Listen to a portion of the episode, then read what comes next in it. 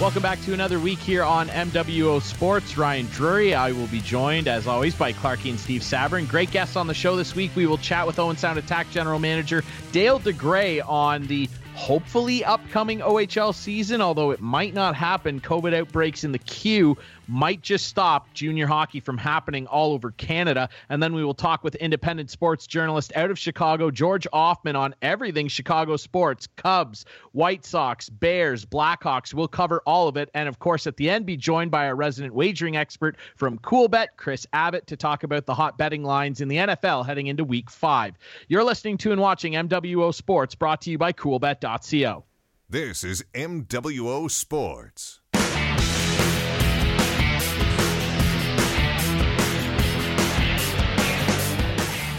Welcome back to another week here on MWO Sports, brought to you as always by CoolBet.co. I am Ryan Drury, joined by Clarky and Steve Sabrin. We've got another great special guest on the show this week. Very pleased to be joined by the Owen Sound Attacks General Manager Dale DeGray. Dale, how you doing? I'm doing great. I'm doing. I wish we were playing, but I'm doing great. Yeah, I think we all kind of wish that. It would be nice. Uh, I quite typically join the TV crew and do a lot of your games. I would love to be at the arena right now and bump into you there, but unfortunately, because of this whole COVID thing, that's not happening.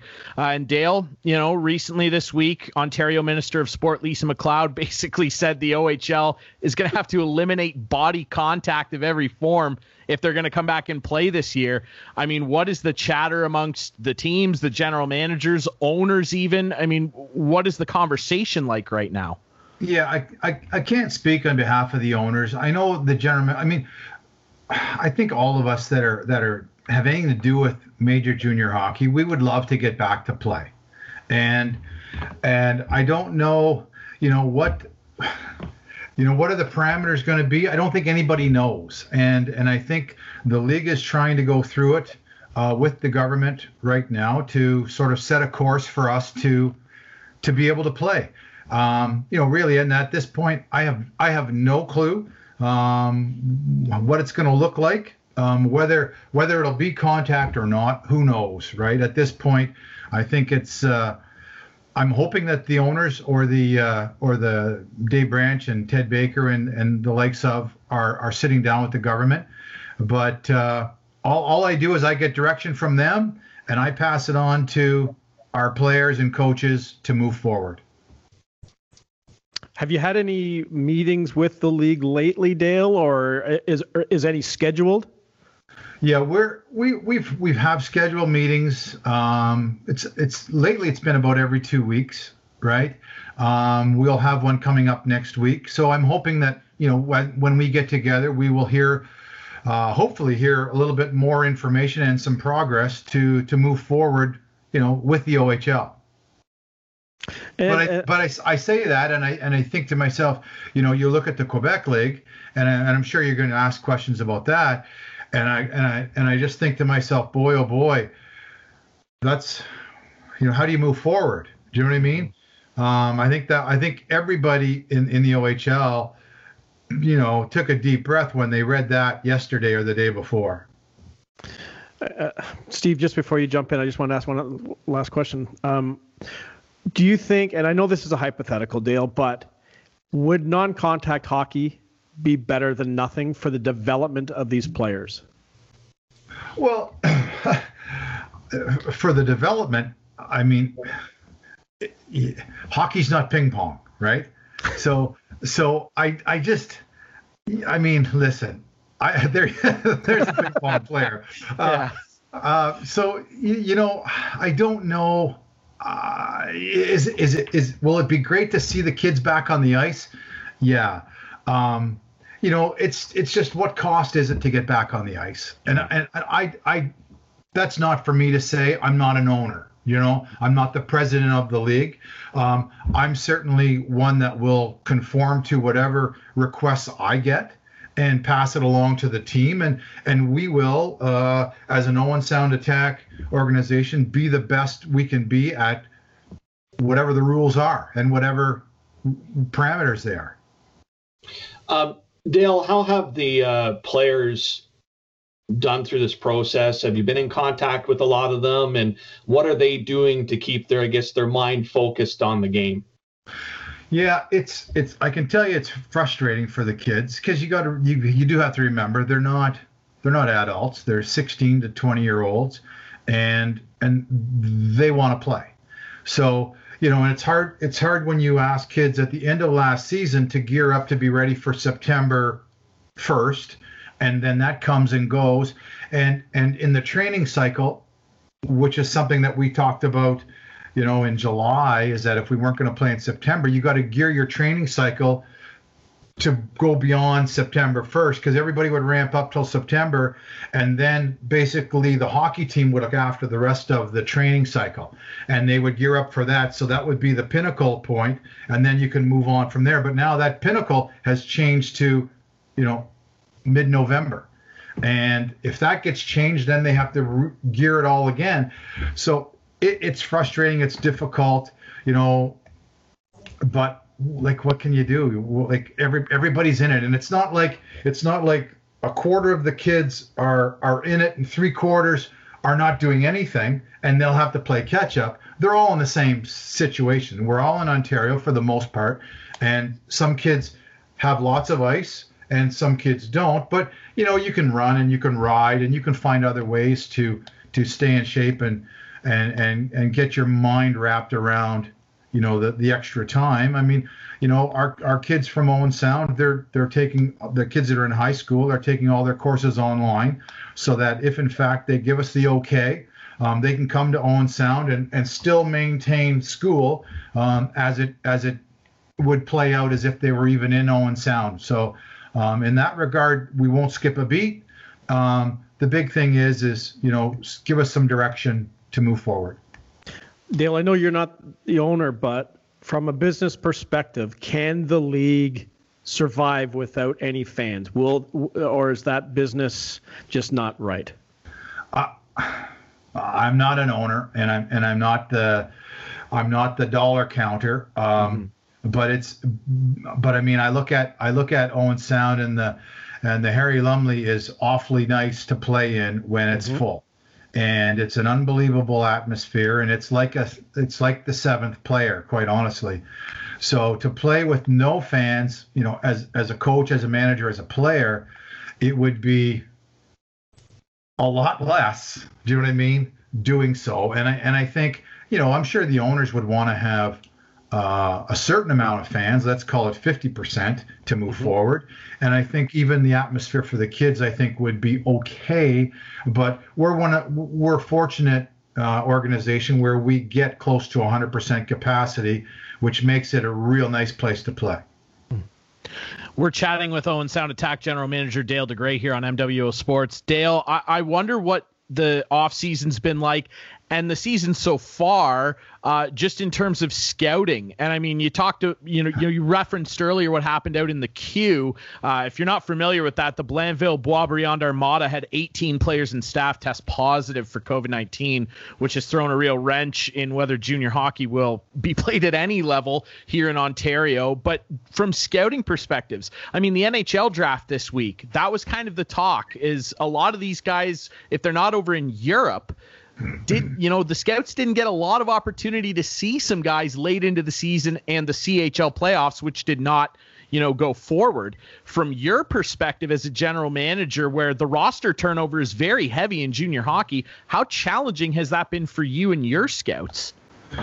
Well i mean we i was talking to a couple of them just yesterday and today so um, it, it's very difficult because really there's no hockey. There's no minor midget hockey. And you know, if if they are having some exhibition games or or or skills sort of exhibition games, whatever they want to call it, nobody's really allowed in the buildings to watch. So um, at this point, all we all we can do is kind of wait. You know, you hope that those kids are doing a lot of the same stuff that our junior kids are doing, so that when they do get the okay to play, that they can at least hit the ice running, so to speak, and uh, and it'll be it'll be definitely worth watching. Um, but I'll guarantee you, we'll have to cram a lot of views in in a short period of time um, to have any sort of a, a resemblance of what might be a draft. Speaking of the draft, Dale, um, looking uh, back at this past week, uh, no Attack players uh, made it through the draft. However, um, some great success stories, uh, including Nick Suzuki. Um, that was a big year. Uh, when you, uh, as opposed like Leafs fans may not be as happy about it, but uh, when you uh, when you look at you know the the accomplishments of a player like Nick Suzuki, um, how good is it for the organization? Well, you know, it, it's something that I, I've I've said this a long, long time ago. When uh, when you can go and turn the TV on, and you can hear a player's name, and you can hear Owen Sound, uh, Grey Bruce, those sort of things on national TV, I think is huge. Not just not just for the Owen Sound attack, but for the whole area, and you know, when we when we have kids play for the World Junior team, when we host the Canada Russia games, those are all things that I think, you know, in the back of my mind, yes, there's the event, yes, it's fantastic for the player, but I think for the area, I think it's I think it's just as big myself. And do you think by I guess looking at the past events and the past accomplishments, do you think those are some of the things you can use as an organization moving forward once junior hockey gets back up and running? Well, it, it's it's definitely is. I mean, you you know you talk about you know selling you selling the product. Do you know what I mean? That's basically what you're trying to do. Those are all things, you know. Uh, Nick Suzuki, you know, two years ago, Jordan Binnington was the absolute talk of the the hockey world. And uh, you know, how many times did they say Jordan Binnington, you know, ex Owen Sound attack? And those are sort of the things that they're priceless. You know, uh, you can't put a price on that. And and when kids see it, when I still talk to to kids and we talk about, you know, if I'm talking to a goalie and I can bring up Jordan Binnington's name, or you're talking to a forward and you say, well, you know, Nick Suzuki played for us for four years or three years, and they're like, wow, I didn't realize that. And then they look, then they they go they go to your homepage and they start looking things up, and then they realize just how successful the organization has been. Then you've sort of got them where you need to have them, and and you can proceed forward. Dale, it's always nice too when you draft local kids. And one guy you drafted in the third round this past uh, off season was um, Chet Hudson from Listowel. Tell us about Chet and what kind of player you're getting there. Well, you know what? He came to us and uh, a real good, hardworking kid that, you know, just an honest blue collar, shift in, shift out, leaves it on the ice. And and I think if anybody knows me, I love those players. That's how I was. Um, so I mean, going going forward, you know, th- those are the kids that that if even if they don't make it, they're going to push other guys to be their best. And you can't have you know, I, I learned this from Mark Reeds. You can't have all milk drinkers. You know, you need guys that that play different ways and and, and approach things at a different angle. Um, and he's definitely one of those guys. Speaking of milk drinkers and guys uh, getting a lot of guys who may play the same way, I want to take you back to Thursday or when when was the NHL draft? I can't remember the days here. Tuesday, Tuesday and Wednesday, night. Clarky. Uh, and the, and uh, you know, uh, if you're watching on Whiteman, you might see all the Leaf jerseys behind me, knowing I'm a Leaf fan, and you're a former Leaf player, of course, Dale. The Leafs got a lot of criticism for taking another small forward. I guess he's not too small, but a skilled forward instead of adding toughness in my mind, these guys are so far away. You don't know what you're going to need in a couple years anyway, and they went for the best player available. Do you agree with that philosophy? Well, here's what I'll say. I think OHL and the NHL are two different animals. Um, we we we can draft a player and insert him within two within two or within a year of where he's probably going to be. Hmm. The NHL has the ability to draft a player, let him go. You know, he could go from to last or this past Wednesday, next year play a couple of years in the USHL. I'm just going to go the long route, yep. and then four years of school. And so, in six years from now, what is he going to be? You know, I, mm-hmm. I know that we've had guys that have that we've drafted at five foot nine, five foot ten, um, a local boy, uh, Curtis McDermott, and in three years he was six foot five. So I mean, it's it's almost like a, a totally different human being. So if if that's the case, you know, I can see. I mean, I I worked for the Florida Panthers, and I can see how the projection is you want to work. Um, so I I don't know. There's it's two different animals. Um, you know, do you take the best player? If if I was running a uh, an NHL team, I would take the best player. Yeah, I, I agree. And and Clarky, like you said, I think it's silly for Leaf fans to be criticizing this oh, particular draft. You're not going to be do. That's what they do, yeah, right? Well, I know. I mean, if the Leafs want to get bigger and tougher, they got to do it now with immediate NHL assets through trades or That's free agency. So right. exactly. 100%. I mean, uh, unless a guy like Tom Wilson is sitting there in this year's draft, it just doesn't make sense. Why would you do that?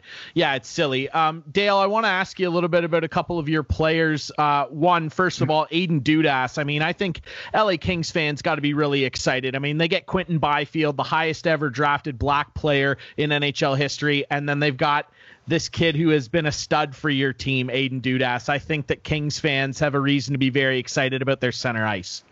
Yeah, you know what? I, I don't know all their all their picks. I also know uh, Akil Thomas from Niagara is there. Um, yeah, they've done a very good job in the last few years. So moving forward, like I said, I don't I don't have their depth chart in front of me.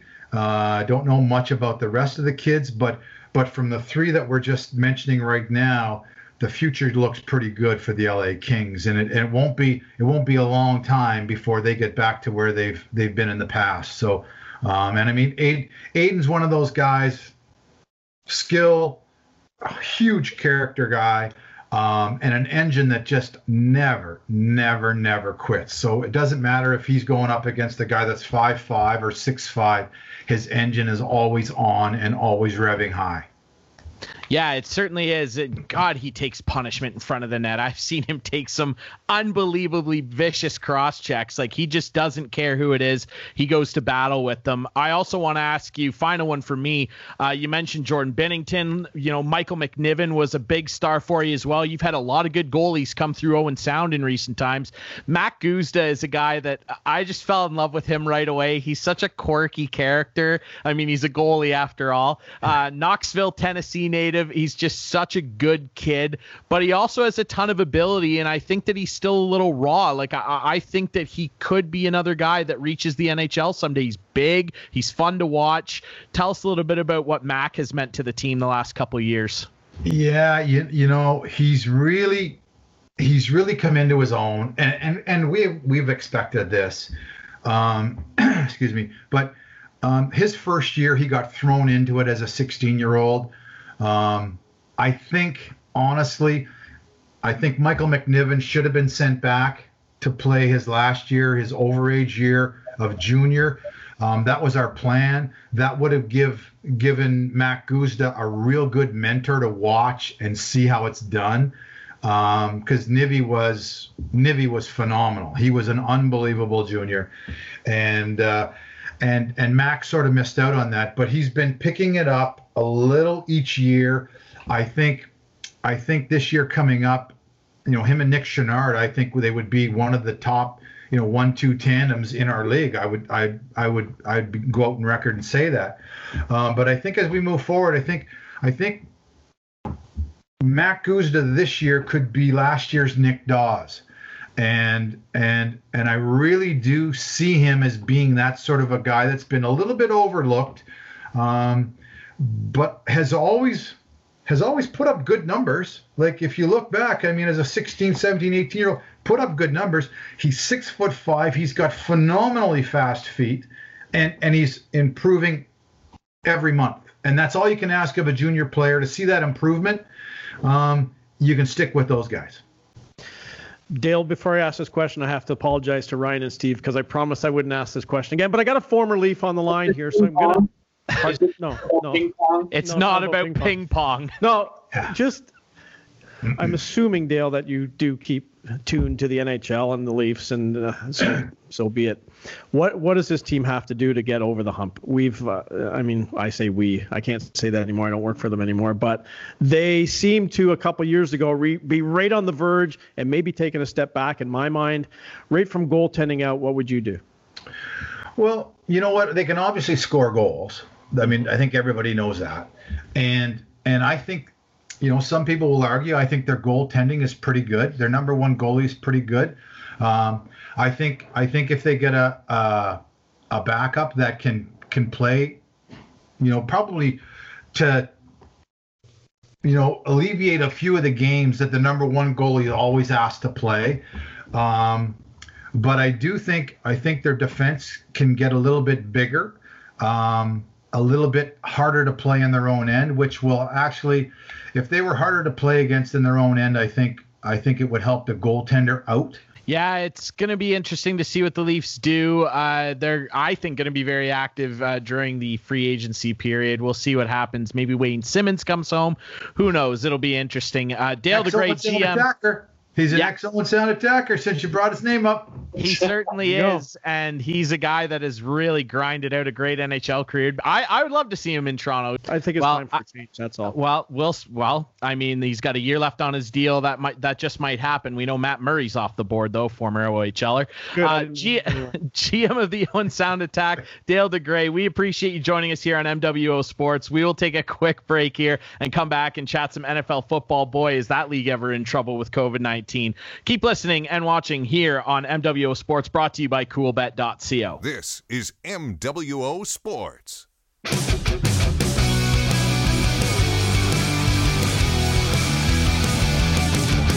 Welcome back to MWO Sports, brought to you by CoolBet.co. I am Ryan Drury. He is Clarky and Steve Sabourin as well.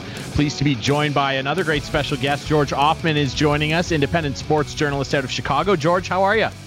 I'm good, fellas. You?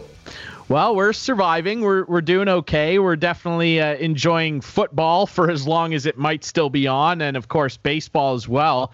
Uh, let's start there. Let's start with baseball. Obviously, the Cubs had a, had a pretty okay season. The White Sox looked really really powerful throughout much of the year, and of course, uh, both of them losing in the wild card round, but a bright future, particularly for the White Sox. They look like they've got a real nice stable there, led by a guy like Lucas Giolito. Well, that was a plan by uh, the current general manager, Rick Hahn, who finally convinced Jerry Reinsdorf to do something that I, he didn't want to do, and that was tear the thing apart. They really needed to do that because what Kenny Williams is, the general manager, is he kept throwing stuff against the wall and seeing if it would stick. Well, when you've only made the playoffs twice in 17 years, 2005 when they won the World Series, and then 2008, they hadn't made the playoffs since. And they're sitting there with you know, Chris Sale and uh, Jose Quintana, they're not winning. They knew it. And so they had to tear it apart. And it took time, but they've got a lot of young talent. And the most important factor about all that is they're under contract.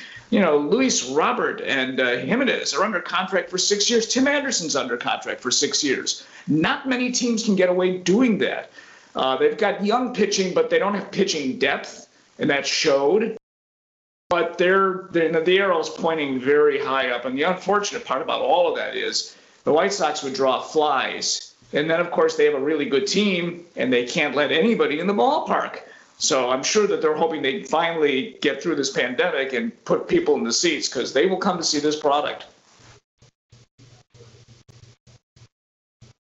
I certainly agree. And I mean, you know, for the White Sox, obviously they've got a bright future. You mentioned a couple of the guys there. Tim Anderson, probably one of the best base runners and most consistent hitters in the league. He's very exciting. What about the Cubs? What do they do? I mean, Odorizzi's a free agent. They have a, a stable core from, you know, the top of the batting order. What do you see them doing in terms of adjusting in the offseason? Well, they're going to be making some changes because the product just has not uh, progressed past the World Series. They, you know, they made the playoffs. They were uh, into the uh, National League Championship Series, but then they, they, when they made the playoffs, they just didn't score any runs. They didn't win any games. That has been the story for the Cubs. A core that just doesn't hit, and it remarkably this year. And granted, this has been a strange year. Their best players barely hit 200, if they hit 200 at all. We're talking about Anthony Rizzo, Kris Bryant, Javier Baez had a terrible season. Willson Contreras came out a little later in the end. The guys who had the best seasons were Ian Happ and, of all people, uh, Jason Heyward. But they've got issues, and their biggest issue is money. They are hemorrhaging money. they probably lost more money than any Major League Baseball team this year. And I would say, hazard a guess, it's about 150 million. And we're not talking in terms of even their real estate. And that's a lot of money in that area. Nobody can come. Nobody can come to the bars, the restaurants, or the hotels. So they're going to do some retooling in the offseason. Jon Lester is going to be gone. Um, somebody's not going to be there, whether it's Kris Bryant, possibly Anthony Rizzo, probably Schwarber. The problem here for the Cubs is they're not going to have that much money to spend because they're going to reduce that payroll from about 210 million to about 150 million. Their arrow is pointing down, not even sideways. And they're going to reduce payroll not only on the field but off the field. We're hearing a lot of uh, baseball teams now cutting uh, staff, and, and it hasn't. Uh, it happened here in Toronto, uh, in this area with the Blue Jays, and it's happening in Chicago too, isn't it, George? It is. I mean, you know, the scouts are being let go. The White Sox have let go a lot of scouts. Uh, the Cubs are doing the same. PR staffs are being trimmed. You know, that's just the nature of what the pandemic is doing to sports franchises, you know, all over this country and obviously in in Canada as well. So it's not surprising. Uh, it's going to be very revealing in the offseason. And just remember, this pandemic hasn't left yet. So nobody knows what the baseball season is going to be like next year, let alone when the NBA or the NHL restart. But I really hazard to guess that when Major League Baseball resumes late March of next year, I'm not sure, sure there are going to be fans in the stands then either. George, we'll get we'll get to COVID in a minute, Steve. Sorry, but I just want to ask you one question about uh, the Blackhawks, um, their oh, yeah. future, and, and what was that? Sorry had to go there, didn't you? I did, but you know what? Um, if I'm not mistaken, they probably did better than the Leafs in the in the early round of the playoffs. But uh, now we're hearing maybe Corey Crawford is going to be not around. He's gone. Uh, the, yeah. the, Blackhawks made that decision this morning. Uh, they're not going to re-sign him. My guess is they lowballed him. My guess is he knows he can get a little more in the marketplace for a team that might be on the cusp of a Stanley Cup. Uh, he can still play goal so long as he stays in one piece. This is a franchise, unfortunately, where the arrow is pointed sideways. Sideways is not good because they wouldn't have made the playoffs last year. This this mm-hmm. season had happened for the expansion of the 24 teams, and it was actually no surprise that they won the first round series against Edmonton. They've got an aging core, albeit Patrick Kane is still at the top of his game, and Jonathan has been playing well. And even at 37, Duncan Keith can still skate rings around people. But that's about it, boys and girls. Brent Seabrook's going to try to make a comeback. And the biggest problem with the Blackhawks has been a tremendous mismanagement with their salary cap. That's the biggest issue for Stan Bowman. That, and when you trade away guys like Artemi uh, Panarin and Yoki Haru, and what you get in return is not really what you would value, even though Brandon Saad has been a pretty good player for them, that's a big issue. So I don't see, I said three years ago, I didn't think they'd win another Stanley Cup with their core. Well, we're three years here later. They're not going to win with this core. They're trying to also retool on the fly, but you know the Blackhawks went from a non-entity to the biggest story in town to a non-entity mm-hmm. again, and that's not mm-hmm. good. No, but at least you have some cups. I would take it. Yeah. This, yeah. This, this is true. I understand. It's been what is it, 53 years now for the Leafs. Yeah. I, I understand that, and yes, that they were. It was fabulous. Um, it was great. Uh, I was in Philadelphia when they won that first cup. Uh, it was just an extraordinary experience. I was at the United Center when they won their first cup in Chicago since 1938. That was great. But you could kind of see things were starting to unravel when mm-hmm. they had the best record in the league and got swept out by Nashville. And I mean, swept out. that scored three goals in four games. And from there, what was that, 2017? The bottom started falling out. And that's where the mismanagement really took place. And they've made a lot of changes as well. You know, they fired Joel Quenneville, they fired John McDonough, the president uh, of the hockey club. And so they're they're in transition as well. But I just don't like the face of this uh, this hockey team right now. They've got a few good young players. That's good, but you need a lot more than a few good young players. And I think the Leafs know that as well. Mm-hmm. So hockey's done, of course. Basketball uh, is just about finished. Of course, baseball, both Chicago teams up. That kind of leaves the NFL as the uh, focus, uh, focal point for the sports world in the U.S. Uh, Midwest. The issues with the NFL and the pandemic. How are they going to fare? Well, it's so funny that you asked that because back in late March, I predicted there would be no team sports played this year. And I was surprised that it happened mm-hmm. and that it happened successfully in the NHL. I mean, you got to give them a tremendous amount of credit. They really pulled off the bubble, which, you know, I don't know if you guys know this, but Chicago was the front runner to, to be one of those teams to host. It was Chicago and Vegas. And I told I was told that mm-hmm. Vegas was a lock and Chicago was right there. And then suddenly you had the pandemic and you had a rise in cases in both areas, and that took care of that. Um, but they played. Now, what you're happy, you know, the college football, that's a mess. And the NFL is now starting to rear its ugly head. And that's because you can't make every one of these athletes behave. If you're not in a bubble, somebody is going to make that mistake. And if one person makes the mistake, they all suffer. So it'll be interesting to see whether or not the NFL does something that is rumored, whether or not they take one full week off to see if they can recharge and get some of these people back that are healthy. That may happen. But it remains to be seen, to be honest with you. Um, I, am actually very surprised that baseball was able to pull it off. When you Same. think about it, I mean, the Marlins, that looked like that team might not even be there. And of course, not only were they there, they came to Wrigley Field and beat the Cubs. Uh, the Cardinals were another one, and yet they made the playoffs. And otherwise, baseball did a pretty good job. And I was very surprised about that because the teams had to travel mm-hmm. to different cities, but they pulled it off. NFL, eh, I don't know. Too many players, that could be an issue, but we'll see. I think this is one of those you wait and see every day. Yeah, it it was weird, and I mean, when the Titans Steelers game got postponed and pushed, and it turned it into a bye week for them, I was blown away that they essentially crammed the Chiefs Patriots game into Monday night. And now, of course, Stephon Gilmore has tested positive. He was chumming it up with Pat Mahomes on the field. Now, you know, the Ugh. NFL is sweating right now because their biggest star. I mean, God, what does that mean for him? I, I just thought that was really irresponsible. They should have pushed the game ahead a week. Um, we'll see what happens this weekend. Titans Bills might not go ahead. I don't know. It's a dicey situation. George, I want to ask you about the Bears.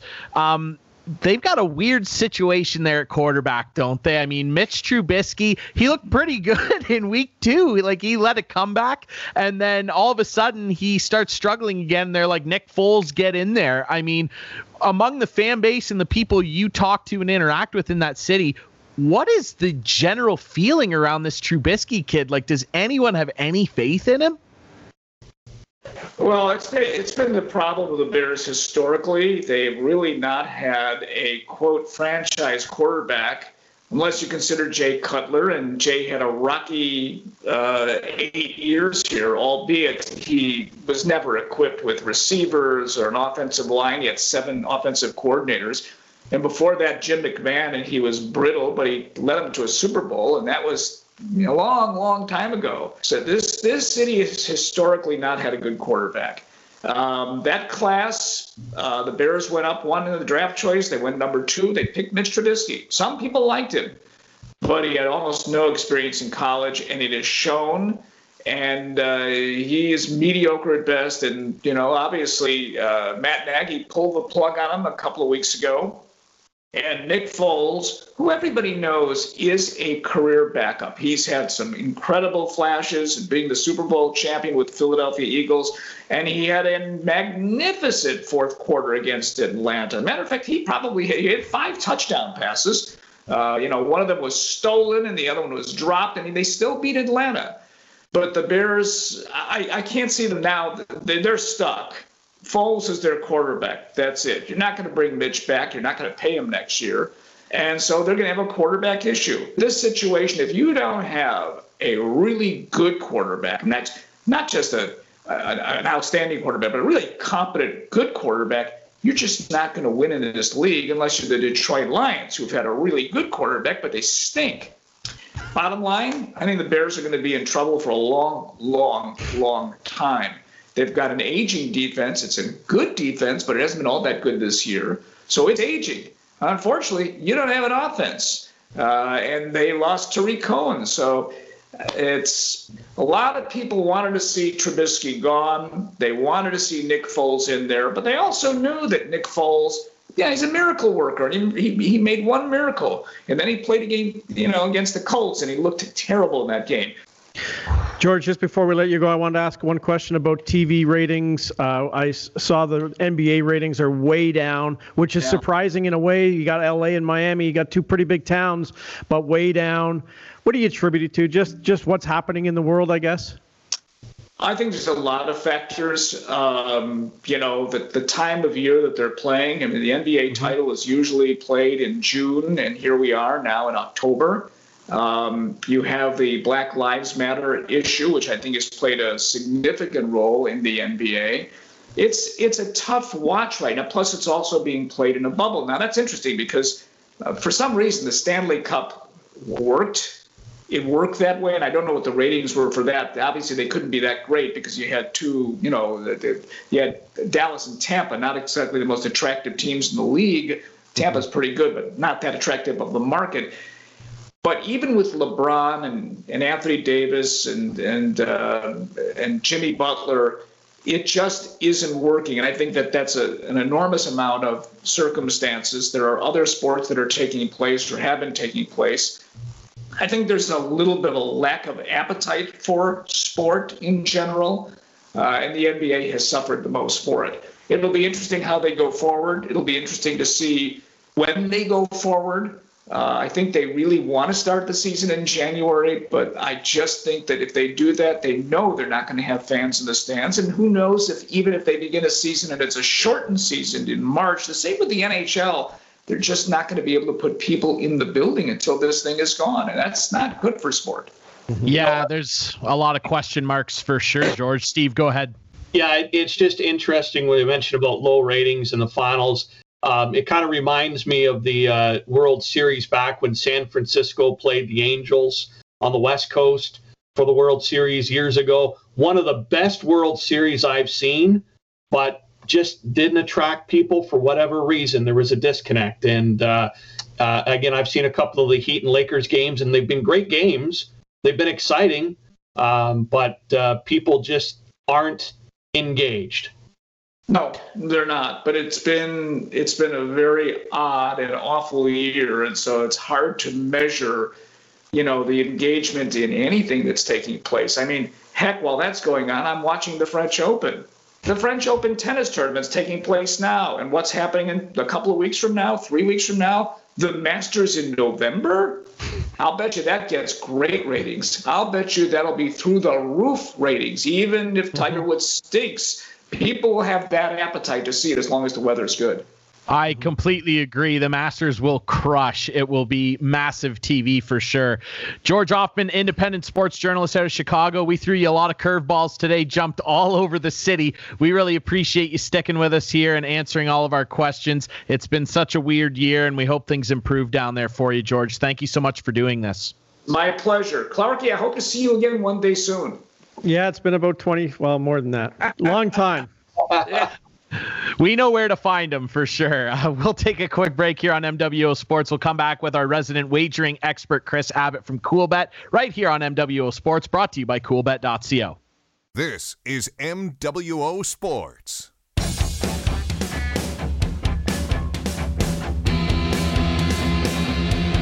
Welcome back to MWO Sports, everybody, to round out the show. Brought to you as always by CoolBet.co. Ryan Drury still here with Clarky and Steve Sabrin, and we are joined as always by our resident wagering expert, Chris Abbott from CoolBet. Chris, how's it going? I'm good, boys. Coming to you live today from Sarnia, Ontario. Beautiful, beautiful Sarnia. I can almost touch the United States, but I'm not allowed in.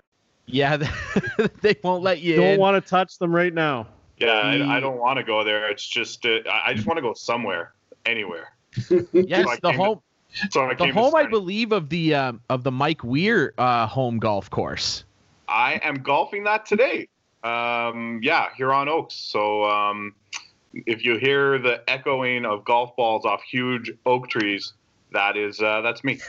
Excellent. We love it. Well, let's talk about uh, some betting lines for the weekend. NFL. Uh, they look to be in a little bit of trouble. I mean, still not quite sure if the Titans are going to play, maybe even the Patriots. But let's talk about three games that aren't necessarily yet in danger of not being played. Let's start with Carolina, Atlanta, two teams that are really struggling. Carolina's looked okay at times. Atlanta has been just wow. Do they know how to blow a lead? Who do you like in this one? Uh, it's really hard to like the Atlanta Falcons right now, isn't it? I mean, they they were they blew those two big leads. They didn't do much uh, to show resistance against Green Bay in the Monday nighter short week. They're coming in an afternoon game at home, uh, and they're still a favorite, minus one and a half. So.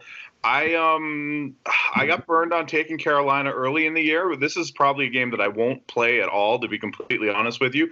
Um, however, uh, Mike Davis, never heard of him, uh, it has been great backing up uh, the injured Christian McCaffrey, and uh, I think his name is Mike Davis. It's something Mike or something Davis, and then you got Teddy Bridgewater, uh, who's who's looked just fine for Carolina. So um, I think I'd take the Panthers as a money line dog in this one. I you can't you can't trust Atlanta right now. I don't think they should be a favorite against anybody. Uh, the one thing that they did have going for them was their offense, and, and that was desperate. Uh, Julio Jones is injured. Calvin Ridley, I, I might have had one catch uh, the other night. So yeah, it didn't look good. So I'm uh, I'm I'm going with Carolina on yeah, it's tough because I mean, even Carolina without McCaffrey, I, I, still like them over the Falcons. I like just about anybody over the Falcons, unless it's the Jets. Uh, let's talk about KC Vegas. I mean, the Vegas Raiders. I mean, they've got some weapons. They they have ways that they can hurt you. Josh Jacobs is still doing his thing. Derek Carr on his day has some options out there. I like Darren Waller, but what do you think about them going up against KC? Could they cover the spread? Who do you like? Well, this one opened at like uh, 14 points, 13 and a half points. So there is money coming in on Vegas. I'm looking at the spread right now at 12. Um, if people want to continue putting money on Vegas, I'll wait. Uh, wait till closer to kickoff and then jump in on Kansas City. Uh, listen, I, I want Vegas to be good. They've shown flashes, but they're not that good. Um, now they have something to note is the last couple of years they have played Kansas City very very tight in this divisional matchup. So um, 12 points is a lot. If you do think Vegas has a chance here, you might want to tease them up to plus 18. Uh, that would probably be the smart thing to do. But uh, I, I I like Kansas City to win this one. Their offense has been hit or miss. It wasn't great last time out. Baltimore. So um, I think I'm I think I'm going to take KC. I might might even lay the points with them on this one. You know, it's an interesting game too because of the development between Kansas City and New England, and whether or not Patrick Mahomes will be available for that game, depending on how the whole COVID nineteen situation will that be a factor possibly if that happens. Yeah, certainly becoming a factor in in everything, right? Uh, it's something that's really hard to account for. Even something little like the game against New England Sunday afternoon being moved to Monday.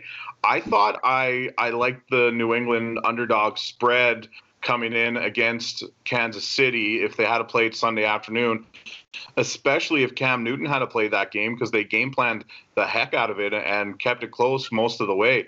So um, yeah, you got to think about those things. Uh, and and again, you know. It, it's hard to predict. Like you don't know until until close to kickoff. So this might be a good week to wait uh, as long as possible before making your bet. Chris, I always like to put you on the spot, so I'm going to do it again now. Um, I don't know if you know, but I'm quite the ping pong player, and I notice on your uh, site, Sergey Coleman. Um, Sergeyevich is, I think, a favorite. How do you handicap that match? Me personally? Yeah. Oh, I don't. You're the expert. no, I don't. I find the guy whose name looked close closest to a hockey player and bet on him. And, and, uh, and how does that usually work out for you? I, I, don't bet it. Like there's there's options out there now. Back when okay. uh, everything was shut down for COVID, you might have seen me sweating a live stream of a of a table tennis game in the Ukraine that may or may not have been fixed. I don't know, but so, I certainly bet on it. I will tell you this: try betting on table tennis and watching it on the live stream. It's it's exciting. It's a sweat because it happens so fast. But uh, no, I'm, I won't be betting on that. Uh, so how do we get like S- Steve Sabrin and my uh, squash game on on your site? Do, would that happen or? I feel like the time it would take for us to input the information uh, would totally be a waste of resources. Because I think you guys should bet on it. Like, not that there would be any fixing going on, but You can't it's you, know, like, you can't put it down till you see it live, man. I'll take the action uh, personally. You guys can just e-transfer me, okay? Okay. Yeah, I'll, I'll take that. as well. Sabrin to cover the spread. Well, you think, Uh, eh, Drury? You think? Okay. Yeah. Um, uh, really quick, just uh, on that KC note, like you said, Chris, uh, they're always good against the spread. As a matter of fact, they are 12 and 1 against the spread in their last 13 games. That is the best mark in NFL history in terms of wagering. That is incredible. 12 and 1. I Final didn't game I know. I didn't even on. know that. That that is unreal. I did know that uh, Patrick Mahomes for had been unreal at covering the spread. I don't think it's something they work on, but they're just so dynamic offensively, and there's a lot of points in their games. So uh, that that that will help when you're uh, usually coming out on the winning side. I read it on Twitter. It must be true. Uh, and they love scoring points, I'll tell you. Final one, really, this is the most intriguing matchup of the weekend to me, Chris. The Cleveland Browns, who all of a sudden look like their offense is coming alive, against Indianapolis, a team playing great defense with a pretty solid offense themselves. This is a tough one. I, I think I like the Browns. I think people like you are the reason that our website stays in business, and let me tell you why.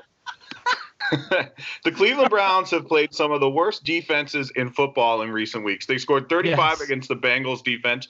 That sucks. They scored 34 against the Washington defense. That is okay. Doesn't suck as bad as the Bengals. And then they put 49 up on the Cowboys defense. That is porous. Uh, they're going to get a rude awakening when they play Indianapolis this weekend. The Colts minus two favorite. I'm on, on it all day. Uh, a good defense. Baker Mayfield can't beat it. So uh, this is one of my favorite bets of the week to go against you, sir. And we can do a, a private bet as well if you like. Um, I would not put money on the Browns, uh, especially now that they're feeling good about themselves, having won three of their last uh, games in a row. And you I gotta enjoy remember that. Chubb's, Chubb's out too, right? He's in. Yeah. Yeah, but Hunt's been been really really good. Uh, I, I I just will say the Colts have one of the best defenses in football, and that Browns offense isn't that good. Odell Beckham had a game that he hasn't had in four years last week. That's not going to happen again um, because he was on you know the big stage in Dallas. Now he's going to be a home game in Cleveland on on the late window Sunday. I'm not. Uh, I don't like this at all. I think the Colts should be a four or five point favorite here.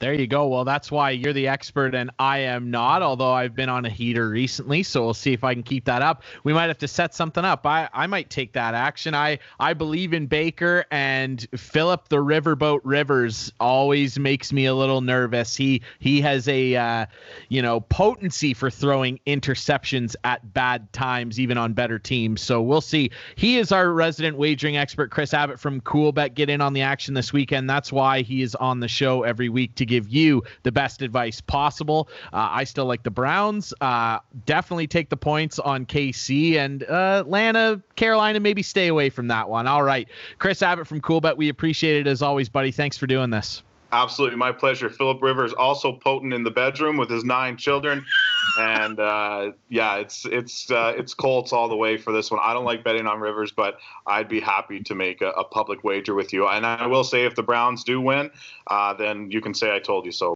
See that happening. Very interesting.